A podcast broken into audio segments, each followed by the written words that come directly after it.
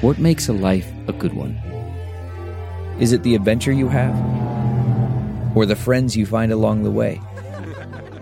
Maybe it's pursuing your passion while striving to protect, defend, and save what you believe in every single day.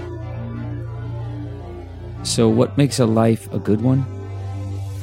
In the Coast Guard, we think it's all of the above and more. But you'll have to find out for yourself. Visit gocoastguard.com to learn more. The comfort of your favorite seat is now your comfy car selling command center, thanks to Carvana. It doesn't get any better than this. Your favorite seat's the best spot in the house. Make it even better by entering your license plate or VIN and getting a real offer in minutes. There really is no place like home. And speaking of home, Carvana will pick up your car from yours after you finalize your offer. Visit Carvana.com or download the app and sell your car from your comfy place.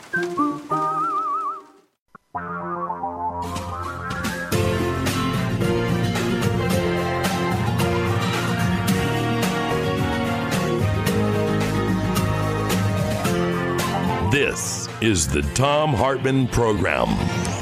Welcome back. In our Conversations with Great Minds series, I'm really happy to have us with us today Professor Anita Hill.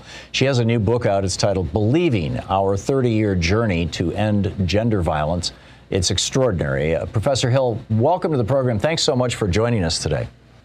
Oh, thank you for having me on your Oh, it's, it's absolutely my pleasure. It's an honor. If I could kind of start at the beginning, your book starts out with your story of growing up in a very large family and your mother coming from a very large. Can you tell us a little bit about essentially where you came from and how how you got to where you are as a law professor and a short summary of the arc of your life, if you don't mind? Well, I grew up on a subsistence farm in Oklahoma, northeast Oklahoma. I, I went away to college uh, to Oklahoma State University, just a hour or so from where I grew up, and then graduated from college and, and went to law school at Yale, which was, you know, miles away and in some ways worlds away from Oklahoma. I think some of the most significant parts of what I realized when I start thinking about how I got to where I am today is really the ways that I had to adjust and adapt in my life to different locations and even change careers in a sense to get to where I am today and be able to address some of the what I think of as one of the most troubling and important problems in our society, and that's gender violence. Yeah, and and your your book does a, a brilliant job of addressing it, and I want to dig into that. And, and speaking, eh, you know, apropos of that, eh, gender violence was inflicted on you by Clarence Thomas, eh, and, and I'm curious about your, um, how, how, that experience of testifying, I mean, disrupted your life or changed your life. What, you know, looking back on it now, what, what did you have you learned from that, as well as how, what, how did that experience affect you? Well, it, it affected me in that uh, you know there were threats to me after the hearing. Um, there were threats to my life, to my job, to my family, to to friends and their jobs. I mean, um, I, I look back now and, and think uh, about really what a terrible time it, it was, and great uncertainty about what my future would be. Um, and and realize how many people, including my own family members and friends and colleagues, who were caught up in it, who who shared that experience and, and much of that pain and, and uncertainty with me. You, you um, I'm sorry. Go ahead. But no, I, I, I would just say that fortunately, uh, in 30 years of working through that period, as well as really committing myself uh, to something bigger than even the 1991 hearings uh, has helped me to put all of that in perspective and to realize that I am not alone.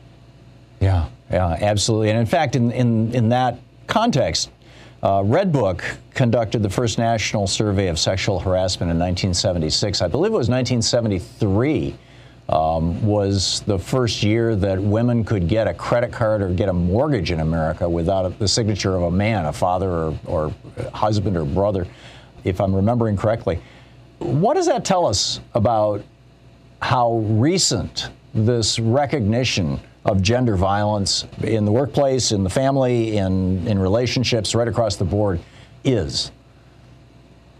Well, one of the things that that stands out to me is the fact that you know, it, first of all, it was Redbook, uh, a women's magazine, as they were, called called that, uh, that did the survey. It was not our government. It was not um, you know one of our, our big research um, institutes uh, or universities. It was a magazine that really devoted the time and effort into understanding the experiences of women in the workplace. And and it, we remember that that was a period in which women were going more into the workplace, were um, not being uh, making decisions or, or were not limited to roles in the home, but were working outside of the home. Uh, and of course, this you would think chronicling their experience and measuring their experience would be a priority for everyone. Uh, but that was not the case. It certainly was not the case that the government put that as a priority. And we still don't have adequate information uh, collected by the government about the impact of sexual harassment on individuals or on our entire, entire nation. We what? do have more information, but we don't have all of the information. You were you were being uh, sexually harassed by Clarence Thomas in the 1980s, as I recall. Uh, it was uh, early 80s. Yeah. So was there, and and and I mean, this was just after Redbook just did this study. It's uh, it, that it seemed like kind of a, a new thing, which is bizarre. I mean, even thinking about it in that context, how how much of a cultural shift have we experienced from that point, that period of time till today?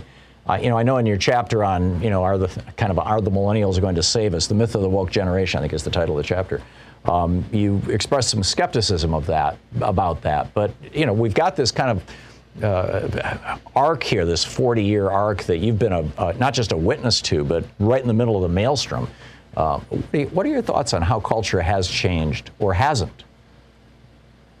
Right. I mean, uh, when you positioned me in it, I was in school in the 70s, um, thinking about a career, um, and, and graduated from, finally graduated from law school in 1980. Uh, and still, the issue of sexual harassment was not something that was part of a public discussion.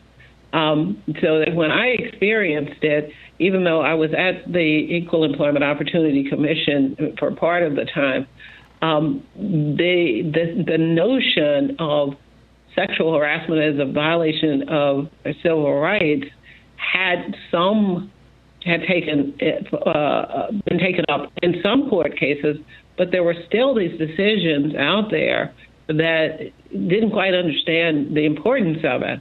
Um, the EEOC, uh, under Eleanor Holmes Norton as chair, had put together regulations, but the enforcement uh, of the issue was not was not robust. Um, it wasn't one of the priority issues, and as a matter of fact, even after I took my first job in law teaching and was teaching employment discrimination law, uh, in the course course book that uh, I used that was written by women, there were really uh, there was really like one short passage that included maybe two or three cases on sexual harassment in the in, in underemployment discrimination. So you know it, it was not on the public landscape, and and honestly, even by 1991 when I testified, there were people who uh, who said uh, they still didn't recognize that sexual harassment was against the law, that the law had not caught up with people, that they didn't even know that they had rights not to be sexually extorted or to have to work in a place that was riddled with harassment, whether it's verbal or physical. So the law was just was out there, but it it wasn't recognized and acknowledged, and there were very few processes in place throughout corporations to be to address it. How much has the workplace changed? Uh, you, you talk about in the in your book about how people have reached out to you with a whole spectrum of gender violence issues, you know, from incest and rape to to uh, workplace harassment, but specifically in this case about the workplace harassment, sexual harassment. Do you think we're really we have really transformed that? Have we have we won that battle, or are we close to it? You know, no. Even as late as uh, a few couple of years ago, you know, the EEOC did an investigation and uh, they did a report and, and found that you know the problem is still rampant. That the claims, the number of claims, has escalated in 1991. But the problem is still a large problem in our workplaces. When you do, when you look at the data, the, up, the most up-to-date data says that uh, 50% of the workplace population of women, people who identify as women, uh, have uh, 50% has experienced sexual harassment. And so, um, and we also know that a large percent, maybe as much as 60% or even more, larger, uh, will experience retaliation if they complain. Hmm. But in fact, uh, a minority of people who experience it ever complain. Yeah, which is which is all the more the tragedy. We're talking with Professor Anita Hill. She has a new book, Believing: Our 30-Year Journey to End Gender Violence. We'll continue the conversation in just a moment. It's a part of our Conversations with Great Minds series here on the Thom Hartmann program. Check this book out. It's really worth reading. Believing: Our 30-Year Journey to End Gender Violence by Professor Anita Hill.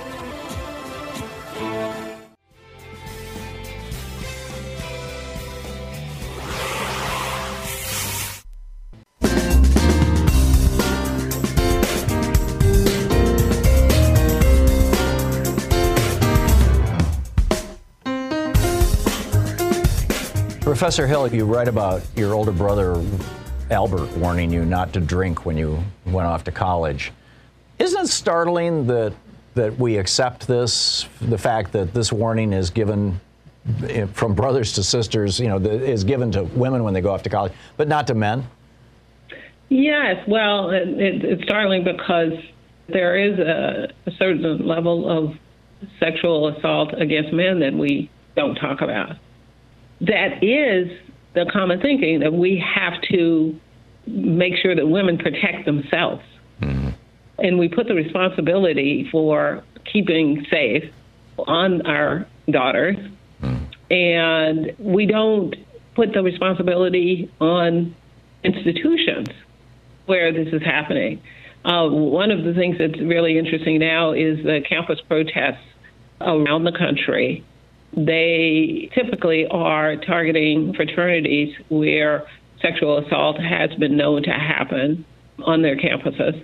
But the important advancement, I think, is that this generation is understanding that the institutions, their universities, are protecting organizations like fraternities as well as other organizations from any accountability.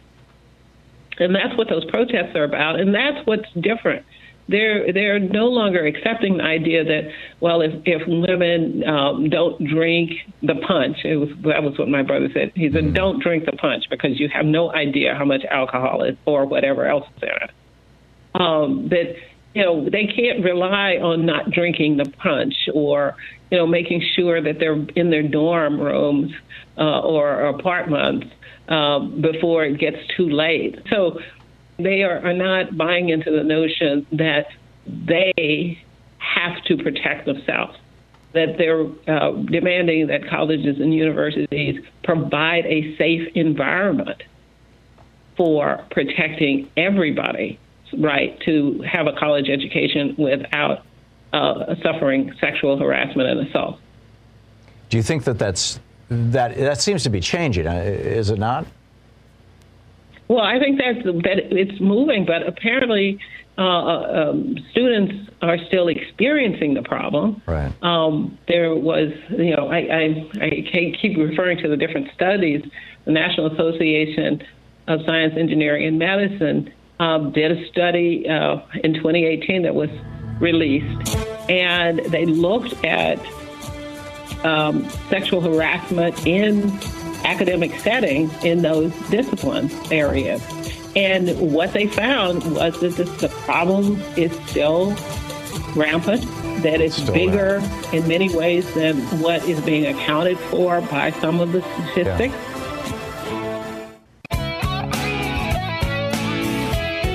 We're talking with uh, Professor Anita Hill about her new book, Believing, the th- our 31 year journey to end gender violence. And, and, and, Professor Hill, I'm curious your thoughts on uh, you are a law professor and you worked with Clarence Thomas. Uh, wh- what are your thoughts on him now?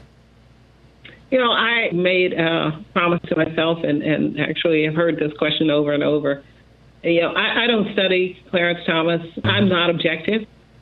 So I really don't study what he does on the court. There are plenty of people who follow the court. That's their job. And there are plenty of us who teach law who don't follow the Supreme Court. So I'm not alone in that. Mm-hmm. So, uh, but I, I'd leave the evaluation of the way he has conducted himself on the court to those who follow it. Okay, fair enough. I'm curious the way that you were treated by the press back in 1991 and by the public, the threats that you received and things like that. How much of that, or how how would you uh, parse out what parts of those were reactions to your simply challenging a Republican or challenging the the machine or the establishment, as it were? What parts were related to your race and what parts were related to your gender? Wow, I, you know, it's hard to unpack all of that. You know, I, I think it, they're also interconnected. Sure. And it really is difficult to parse out which uh, part was gender, uh, which part was race, which part was just that I was bucking the tide uh, and challenging uh, the president of the United States and his his nominee. Mm-hmm. Um, so, but I can I can say that I'm absolutely convinced that all of those were factors yeah. um, in, in, the way that I was treated. Um, and I also think that just in terms of the press, I did, uh, I do think in, in the years since then that the press has has come to understand this problem and has shed a lot of light and helped raise the public awareness by reporting on cases uh, in the press in cases that have been going on for years but never got the kind of exposure that they're getting today. So, but I, I think in, in 1991, most of the uh, coverage of the hearing was about a, a political scandal and the political stakes.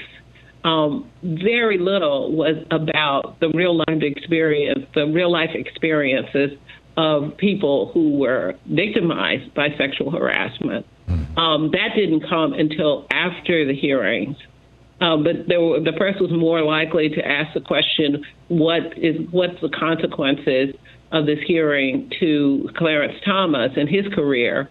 and, that, and rarely ask what would be the consequences to me right. for having come come forward. Which is, um, and and we now know that the consequences were really, really uh, difficult and hurtful. Yeah, very severe. We just have 30 seconds until we're going to hit a break here. Uh, when you saw Christine Blasey Ford come forward and testify, what did you think? You know, I was hoping that, in fact, that we could have a different process and and and a different outcome, quite frankly. But I thought that she was being truthful and that she was doing her duty. That is to bring relevant information about the character and fitness of an individual who was nominated to sit on the Supreme Court for a lifetime. Yeah. Anita Hill, your book Believing is extraordinary. Your life, what a journey. Thank you so much for dropping by today and for writing this book as well. Thank you. Thank you. It's been an honor to talk with you. And uh, it's really thank, thank you so thank much. You. And, and if you talk to Andrew Young again, tell him I said hello, please. Thank you, Professor Hill.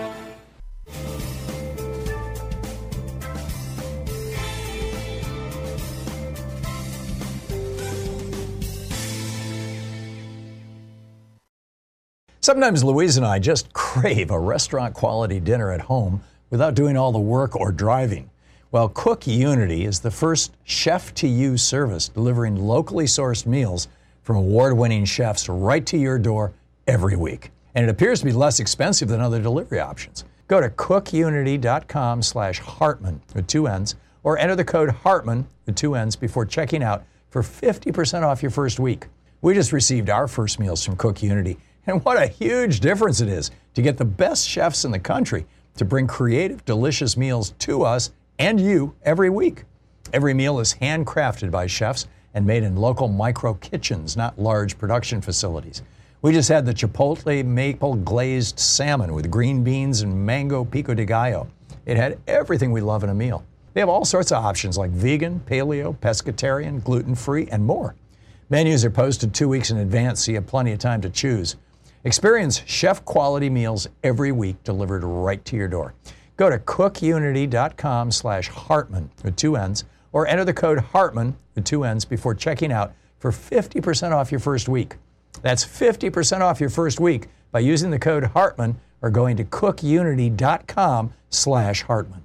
CarMax is putting peace of mind back in car shopping by putting you in the driver's seat to find a ride that's right for you. Because at CarMax, we believe you shouldn't just settle for a car, you should love your car. That's why every car we sell is CarMax certified quality so you can be sure with upfront pricing that's the same for every customer. So don't settle. Find love at first drive and start shopping now at CarMax.com. CarMax, the way car buying should be.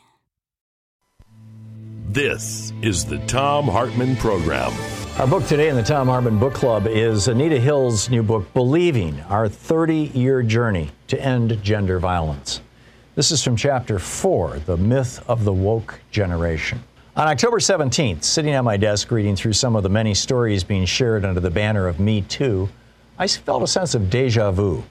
A similar groundswell of outrage and activism had followed the Clarence Thomas hearings in 1991, and many believed it would be a turning point, that sexual harassment and assault would finally be taken seriously by society and the courts.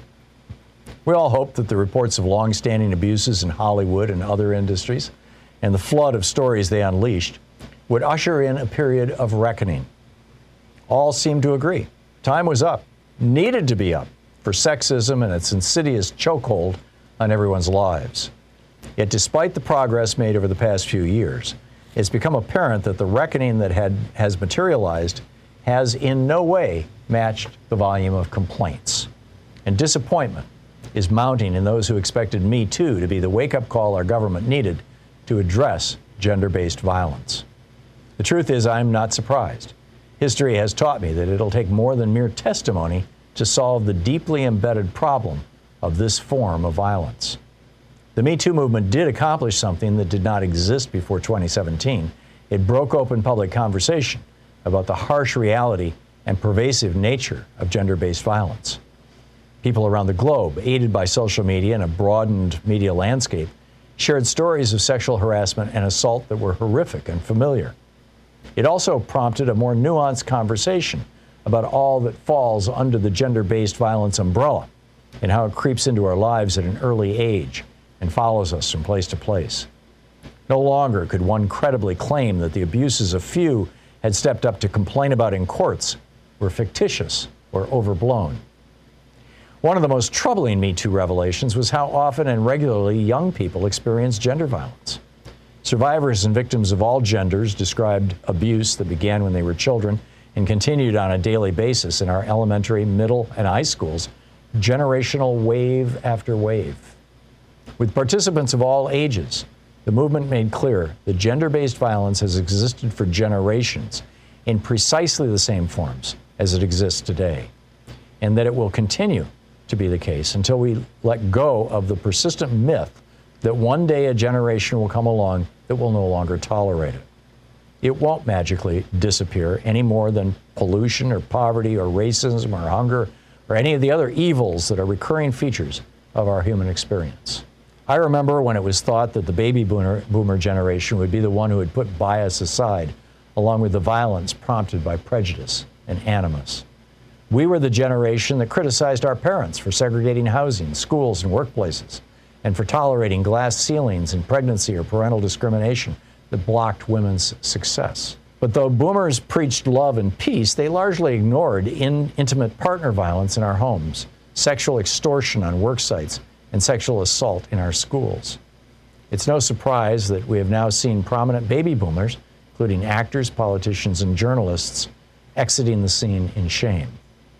It is true that Gen Zers and millennials are more accepting of LGBTQ plus people, less tolerant of racism, and more likely to say that sexual harassment is a problem, according to public opinion polls. And optimists, me included, would like to believe that a new generation's thinking about differences will lead to a natural evolution of ideas and conduct in our colleges and universities, as well as our workplaces, homes, and streets.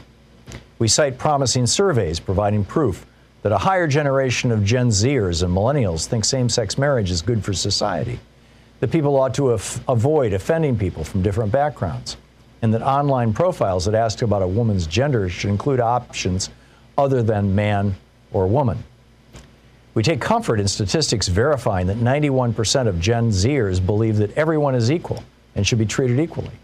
We read articles declaring that because of these progressive attitudes, the youngest generation won't tolerate sexual harassment in our workplace.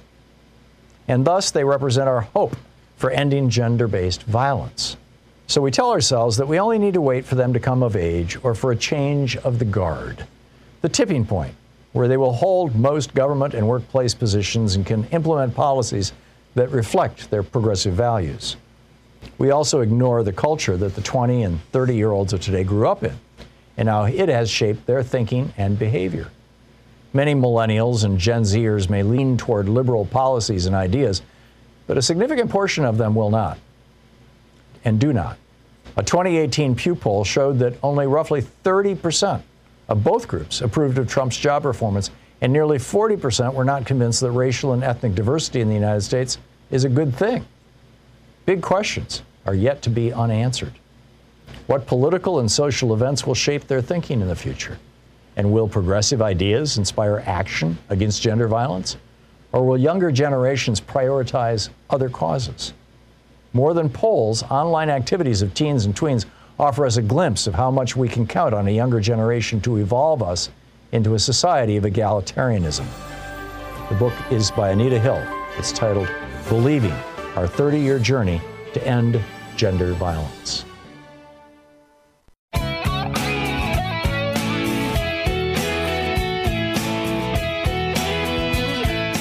Steve in Bellingham, Washington. Hey, Steve, what's on your mind today?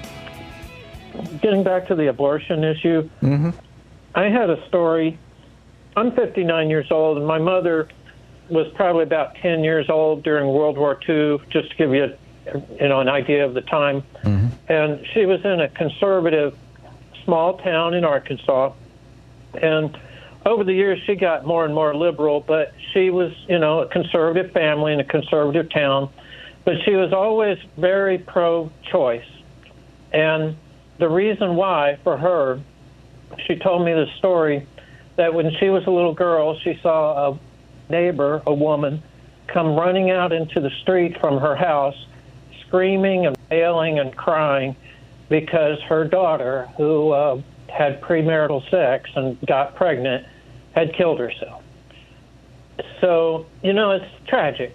But my point is, that's the world, you know, I think today we don't have that kind of shame associated with premarital sex and pregnancy, thank God. But that's the kind of world they want to bring us back to, you know. That's and and it's just terrible. It's it's a big flaw in their supposedly pro-life agenda, you know. Yep. And I just wanted to tell you that story. Yeah, well, thank you for, for calling and thank you for sharing that experience. I, I appreciate it. Thank you. Al in uh, Zanesville, Ohio. Hey, Al, what's on your mind today?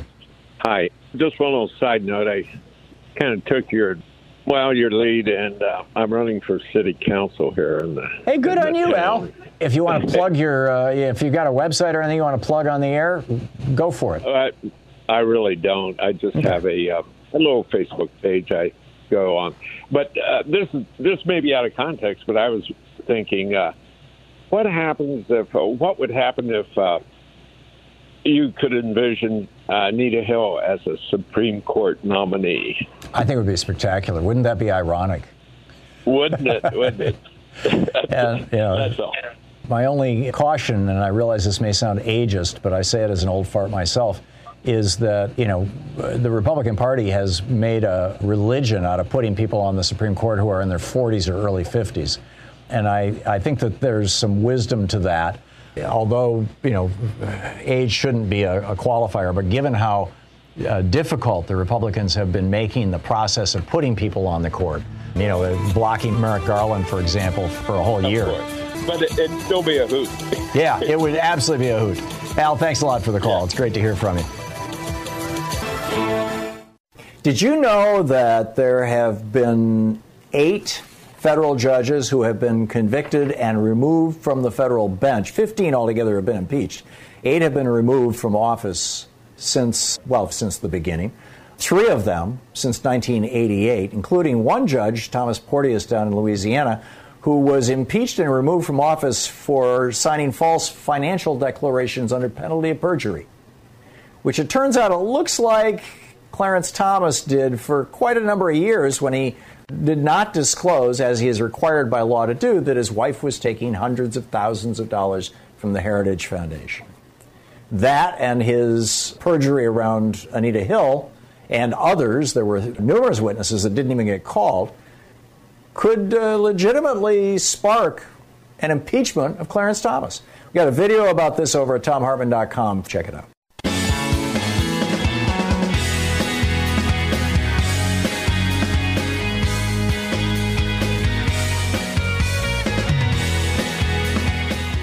As Americans realize that the uh, Supreme Court, frankly, has always been partisan, arguably from the foundation of the Republic, the Supreme Court has been partisan. In fact, John Adams put Thomas Jefferson's second cousin, John Marshall, a Federalist, a high Federalist, what today we would call maybe a Steve Bannon conservative, uh, on as Chief Justice of the Supreme Court knowing, eh, you know, just knowing that Jefferson was coming in. He did this after he lost the election to Jefferson. And then had Congress shrink the number of members of the court so Jefferson couldn't appoint people. So Jefferson came in and had Congress expand the number of members of the court. I mean, this is, I, this is how political the court was in 1800, 221 years ago. So, you know, we've always had this myth in America that the Supreme Court was somehow above it all, that the Supreme Court was, you know, like the gods on Mount Olympus. They are neutral arbiters, as John Roberts said when he was uh, at his, his uh, confirmation hearings. We're just like empires who call balls and strikes. We merely enforce the law. Well, we all know that's BS. It's not true. The Supreme Court makes law all the time. They made law in in uh, Plessy versus Ferguson. They created legal apartheid in the United States in 1896. They then, uh, or 1898, whichever year it was. They then struck that law down in 1954 by reversing themselves. They reversed their own law in Brown versus Topeka Board of Education. The Supreme Court invented this whole legal fiction called corporate personhood in the 1880s and then doubled down on it in 2010 with Citizens United, and then uh, added to it the legal fiction that because corporations don't have mouths, but they do, uh, but they are persons, you know, and therefore they have rights to speak. How do they speak if they don't have a mouth? Well, you'd think maybe you know their spokesman could walk up to a microphone, but no, no, no, no, no. They can use money. And if they want to buy politicians, that's just fine. So, you know, we've been watching this for a lot of years. And the court goes back and forth. They supported, uh, you know, laws against abortion, then they were opposed to laws against abortion, and now it looks like they're going to support laws against abortion again. But this idea that the court is not a partisan actor in American politics is a fantasy that is dying right in front of us and for good reason. The last time, the last time the court went down in flames in terms of public opinion like this, by the way, was in 1936, 1937. Franklin Roosevelt, in the previous four years, from, from 33 until 36, um, you know, he was elected in the election of 32. He took office in March of 33. And then, you know, he was up for reelection in November of 36. So during that period of time, he got a hell of a lot of stuff done. He got Social Security passed, he got the right to unionize passed, he got unemployment insurance passed, he got the WPA and CCC and a whole bunch of other uh, acronym agencies passed that literally put millions of Americans to work on the government payroll, uh, uh, planting trees, building roads, building highways, building dams. But the Supreme Court in the 1937 session, which, by the way, starts the first Monday of October, the Supreme Court in the fall 37 session was preparing to take up what was uh, called the, um, there was a, a package of FDR's bills that included Social Security. There was a name for it that was sort of like the Resolution Trust or something like that. But the court was preparing to take it up, and there was a very good chance that the Supreme Court was going to declare that, as they had done so, by the way, they had already knocked down a half a dozen different initiatives of his regarding the New Deal. They were preparing to knock this down too, and it might have included Social Security.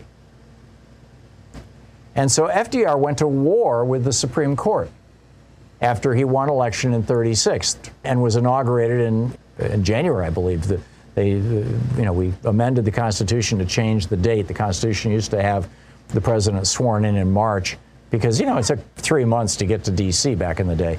Uh, they moved that back to January because in 32, when, when Roosevelt won the election, the country was in such a crisis that Republican Herbert Hoover was incapable or incompetent to deal with uh, or unwilling to because of his ideology that we suffered for three months longer than we needed to before FDR came in. So, anyhow, when FDR came into power in 36, he essentially declared war on the Supreme Court. There were four guys on the Supreme Court, led by Justice Owen Roberts, I think is his name actually, the same as the guy who's the Chief Justice now. He wasn't the Chief Justice, but he was the leader of the Four Horsemen, who were these justices who were, you know, gung ho to knock down everything, and they had a fifth who would constantly join them. And FDR was seen, you know, in October they're going to take apart the Social Security Act and other things. And he mobilized the American public. He proposed legislation. At that time, I believe five of the members of the court, I might be wrong, it might have been four, but several of the members of the court were over 70 years old at that time, and uh, maybe even six. And FDR proposed legislation that would have allowed all the members of the court who were over 70 to remain on the court but become, quote, members emeritus. And therefore, all of them collectively had one vote. Now, this would have gone along with the Supreme Court or with the uh, U.S. Constitution, which says that once you're appointed to the federal, federal bench, you've got a seat for life. Today, what people are proposing is, oh, just move them off the court and move them back to, you know, the Fifth Circuit, where they, you know, in the case of Alito, where he came from. Um, as long as they're still in a federal court. But anyhow, this was FDR's plan uh, back in 36. And he had huge support for this. Now, the Republicans were yelling and screaming about it. You know, he's packing the court and it's a scheme and he's trying to destroy America. But right wing editing of Wikipedia and other websites notwithstanding, if you actually go back and read histories of that era that were written in the 40s and 50s, there was every chance FDR could have gotten this done.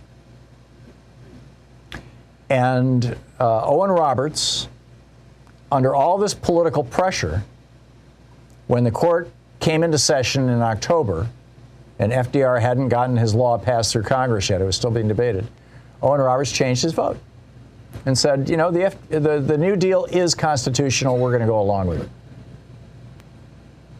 And over the course of the next few years, all of those guys left the court all of the conservatives, and FDR basically filled the entire court with his own people, which is why I, would argue is why the court, you know, overturned Brown v. Board in 1954, or in part of why.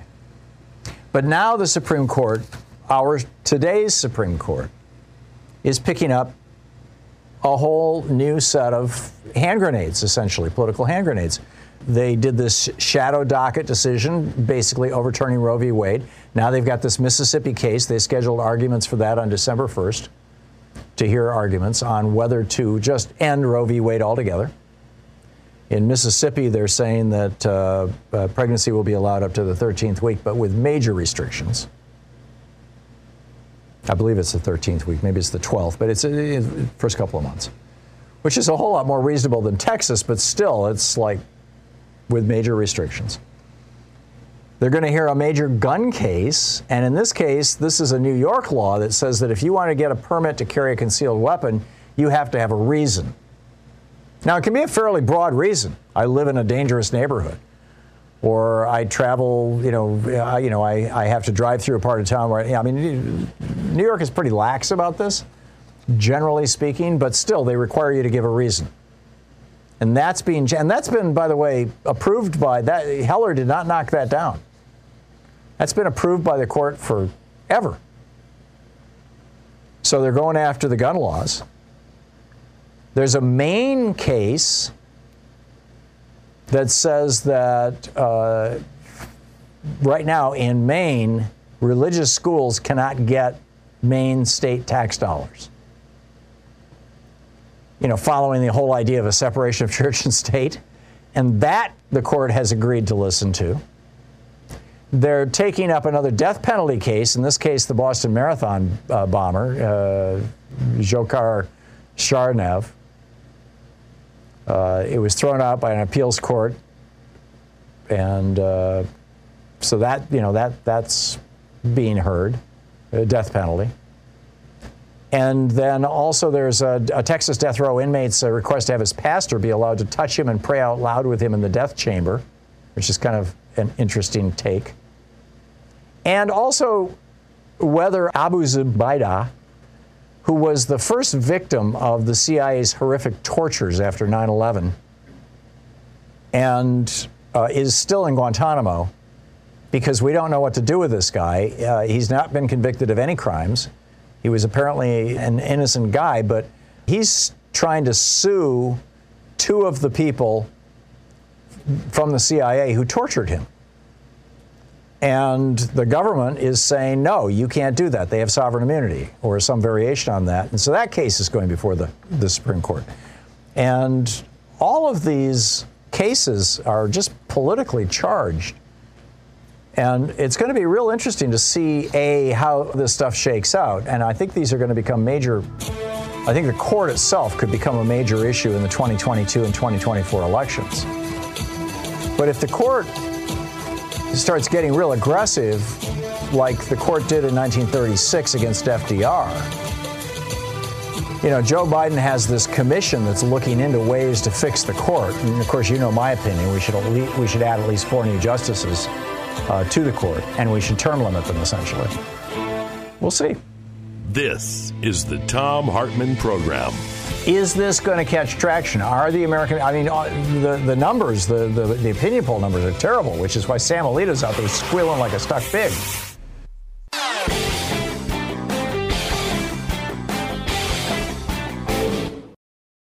Quick math. The less your business spends on operations, on multiple systems, on delivering your product or service, the more margin you have and the more money you keep. With higher expenses on materials, employees, distribution, and borrowing, everything costs more. NetSuite is the number one cloud financial system, bringing accounting, financial management, inventory, HR, all into one platform and one source of truth. With NetSuite, you reduce IT costs because NetSuite lives in the cloud with no hardware required. It's accessible from anywhere. You cut the cost of maintaining multiple systems because you've got one unified business management suite. You improve efficiency by bringing all your major business processes into one platform, slashing manual tasks and errors. Over 37,000 companies have already made the move. So do the math. See how you'll profit with NetSuite. By popular demand, NetSuite has extended its one-of-a-kind flexible financing program for a few more weeks. Head to netsuite.com slash Hartmann with two N's. netsuite.com slash Hartmann. That's netsuite.com slash Hartmann. Okay, picture this. It's Friday afternoon when a thought hits you. I can spend another weekend doing the same old whatever, or I can hop into my all-new Hyundai Santa Fe and hit the road. With available H-Track all-wheel drive and three-row seating, my whole family can head deep into the wild. Conquer the weekend in the all-new Hyundai Santa Fe. Visit HyundaiUSA.com or call 562 for more details. Hyundai, there's joy in every journey.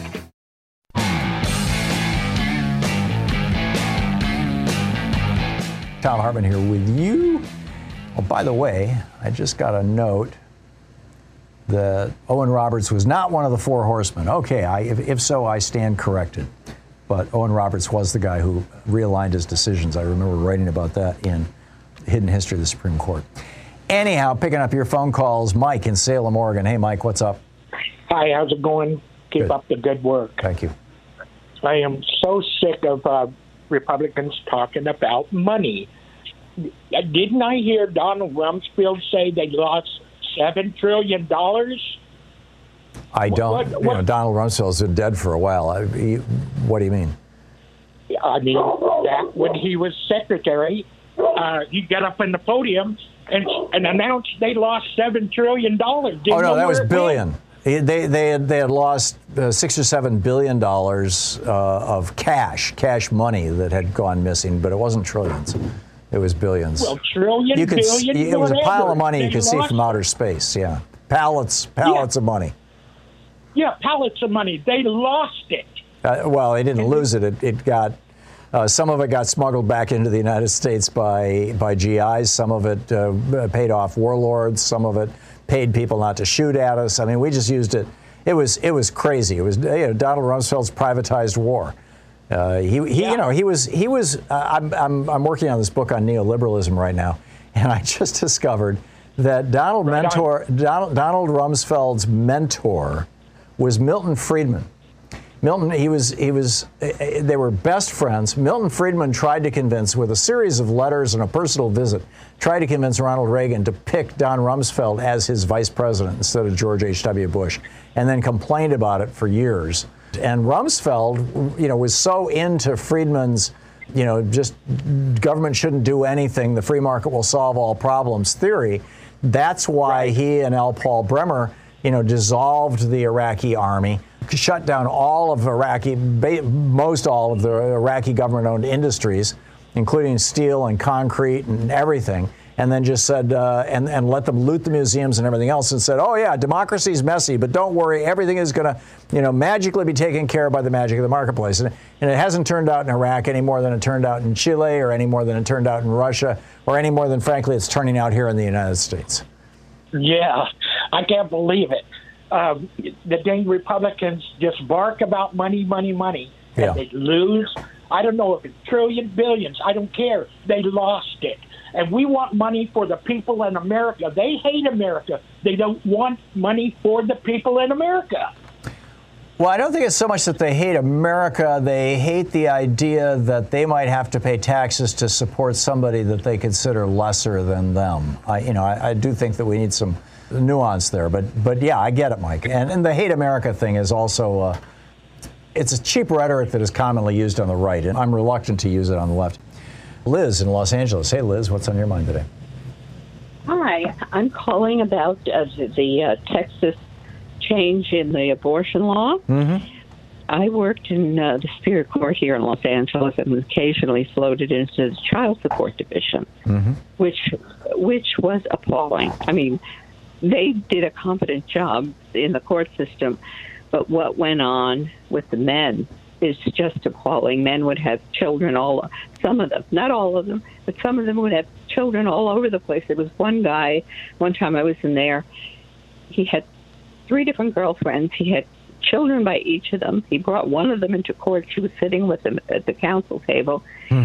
And every time he went back to Mexico, where he had a wife, he got her pregnant, and he had eight children down there. Wow. So, yeah. So Candidate for a think that- vasectomy, if nothing else.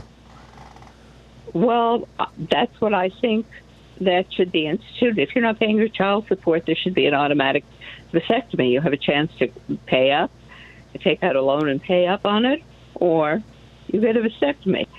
The other thing, if they had to pay, if these men had to pay child support from the time the woman got pregnant, and they put it in a, a like a special account that was secured, and then she would get it on the birth of the child, and then get continued child support. But if she had sex with three or four guys, and they didn't know who it was, they'd each have to put money in an account. And That's, I wh- that's where DNA tests come in. yeah, yeah, that would be later on down the line. Yeah. But I think if they had to pay I think that would change a lot of minds. Oh, I think almost anything that we could do to add to the responsibility, quote, burden of men around pregnancy is going to work in a pro choice way. I'm absolutely with you. Liz, thank you very much.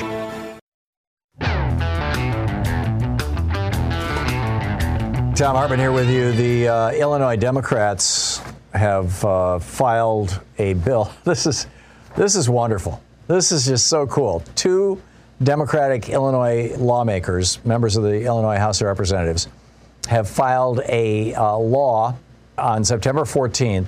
It's called the Expanding Abortion Services or Texas Act. This article actually has two different laws, and there's another one called the Protecting Heartbeats Act. And actually, I, think, I guess it's the Texas Heartbeats Act, or the Protecting Heartbeats Act, that, that is the one that is of consequence. This was filed on September 28th in the Illinois House of Representatives, and it would allow any member, any citizen of Illinois to sue gun manufacturers, importers, and dealers over any death or injury caused by their firearms. Uh, lawsuits can, uh, to seek damages start at $10,000. So basically, what they're doing, what these lawmakers in Illinois, this is uh, Representative uh, Kelly Cassidy and Representative Margaret Croke. Apparently, that, that bill was brought into by Margaret Croke uh, of Chicago, the Protecting Heartbeat Act. What her bill would do is basically allow vigilantes in Illinois to sue gun manufacturers for a minimum of $10,000 if anybody gets injured by one of their guns presumably in a you know non-self-defense situation or a non-police situation. Interesting, right? Interesting. Do you think that this is going to grow?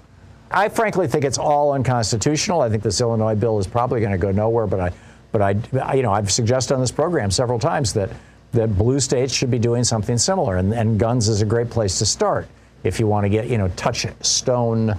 What would you call them? Uh, social issues you know, into the mix that, that are going to make this thing happen. So, a place to start. Uh, last story I want to leave you with or share with you is this guy who's the CEO of the intelligence firm Sparverius, Christopher uh, Goldsmith, who made the point that every failed coup is just practice. He says, I think that what's most disturbing to people is now that it's become out in the, open in the public.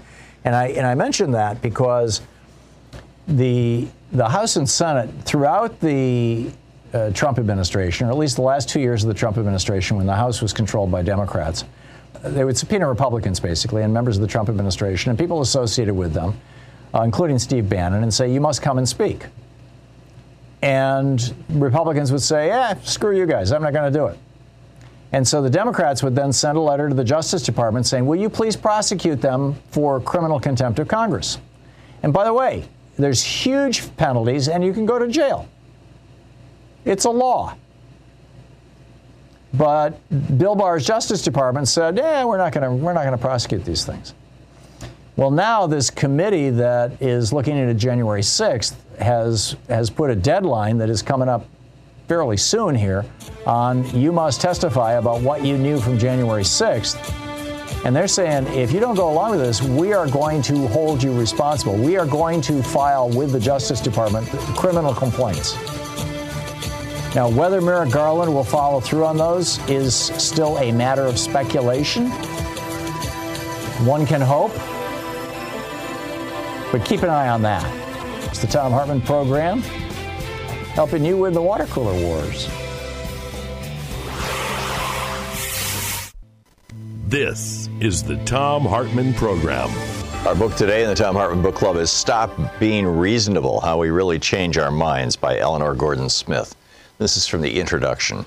Somewhere in the technological belt of California, where the only thing more precisely engineered than the software is the people, or maybe the people's teeth, lives an organization called the Center for Applied Rationality.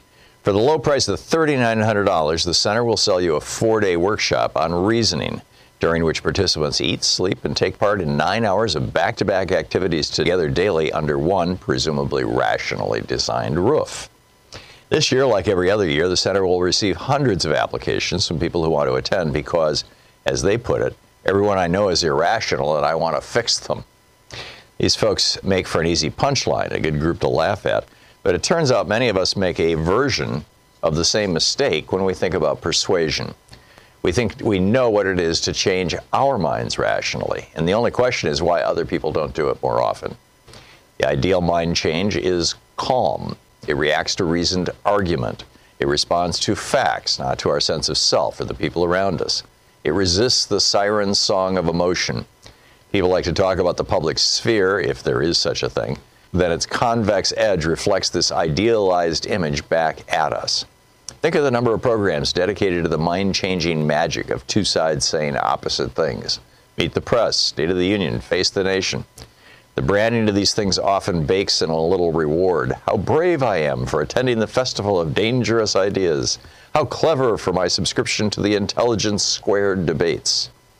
The proper way to reason, at least according to our present ideal, is to discard ego and emotion and step into a kind of disinfected argument, argumentative operating theater where the sealed air conditioning vents stop any everyday fluff from floating down and infecting the sterilized truth. Years ago, I used to share this view. I was a champion debater, which was another way of saying I spent my weekends wearing a blazer and telling people in precisely timed intervals exactly how wrong they were. My teammates and I constructed arguments for 20 hours a week, putting premises in the crosshairs with the unblinking accuracy of people whose whole egos were on the line. We weren't bad either. Eventually, we made it to the World Championships in Qatar, where we wore blazers embroidered with the Australian coat of arms in gold and competed in what looked, in hindsight, like a scene in an apocalypse movie just before the purge begins. All of us in matching uniforms on fleets of white buses being shepherded through the desert haze to auditoriums where we would sit locked up together for an hour, surrounded by stopwatch wielding officials. Debating left me with an attitude toward persuasion that was as precise as Euclidean geometry. Find the foundation, show why it's wrong. Buttress analysis with evidence. Emotion is for decorative flourishes only. Do not expect it to be load bearing. Of course, I knew you could change minds by appealing to things like emotion or your opponent's sense of self, but doing that seemed kind of base. It felt nobly sportsmanlike to arm yourself with argument alone. It was the intellectual equivalent of turning up at dawn for your duel with your pistols shined and paces counted. It was how you were meant to fight. This perspective began to change after I produced a piece for the radio show This American Life in 2016. The idea had seemed simple turn around to my own catcallers, men who had wolf whistled or made sexual comments to me on the street, and try to reason them out of doing it again. I spent hours giving these men all the evidence, all the reasoning, all the fancy footwork with premises. But after dozens of conversations, I walked away defeated. Over and over again, they walked away from our conversations as sure as they'd ever been that it was okay to grab, yell at, or follow women on the street. These men didn't seem fundamentally irrational or unstuck from reality. In fact, in a funny sort of way, I quite liked a few of them. Uh, one told me he modeled his courtship rituals on the animal kingdom. I'm just another paradise bird flaunting my stuff, he said triumphantly, as though this explained everything that needed to be explained. That's a good line. He made me laugh, but I couldn't change their minds. The experience deflated me, not just as a person and as a woman, but as someone who has always been optimistic about our ability to talk each other into better beliefs. We finished recording in November 2016, right after the U.S. general election, which set up a grim backdrop for a newly found pessimism toward rational debate and persuasion. But when the piece aired, a strange thing happened. I was inundated with interview requests. Could I write a 10 step guide to changing minds? Would I accept an award for the successful use of rational persuasion in public? What advice did I have for talking people out of being workplace harassers? I was astonished. Large numbers of people had apparently listened to my conversations with catcallers on the radio, conversations that I had walked away from feeling dejected and defeated, and heard instead instances of persuasive success. I think the explanation is that these conversations bore a sort of Madame Tussaud like resemblance to what we think good mind changes look like. I said one thing, my cat caller said the opposite thing, and each of us tried to explain why we were right. I had stayed calm, they had been prepared to hear me out. I had used statistics. It looked for all the world like a rational debate, and the fact that I had failed to change any minds with this approach disappeared under the shadow of the unquestioned assumption that I deserved congratulations for even trying. I started to smell a rat. The book Stop Being Reasonable by Eleanor Gordon Smith.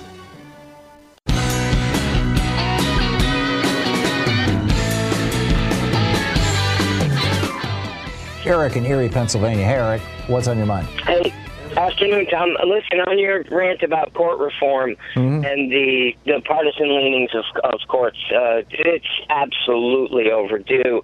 I experienced it directly when I was able to create new law in New York State back in 2013, and I got a four to three decision at the state's high court, and it came down strictly along partisan lines.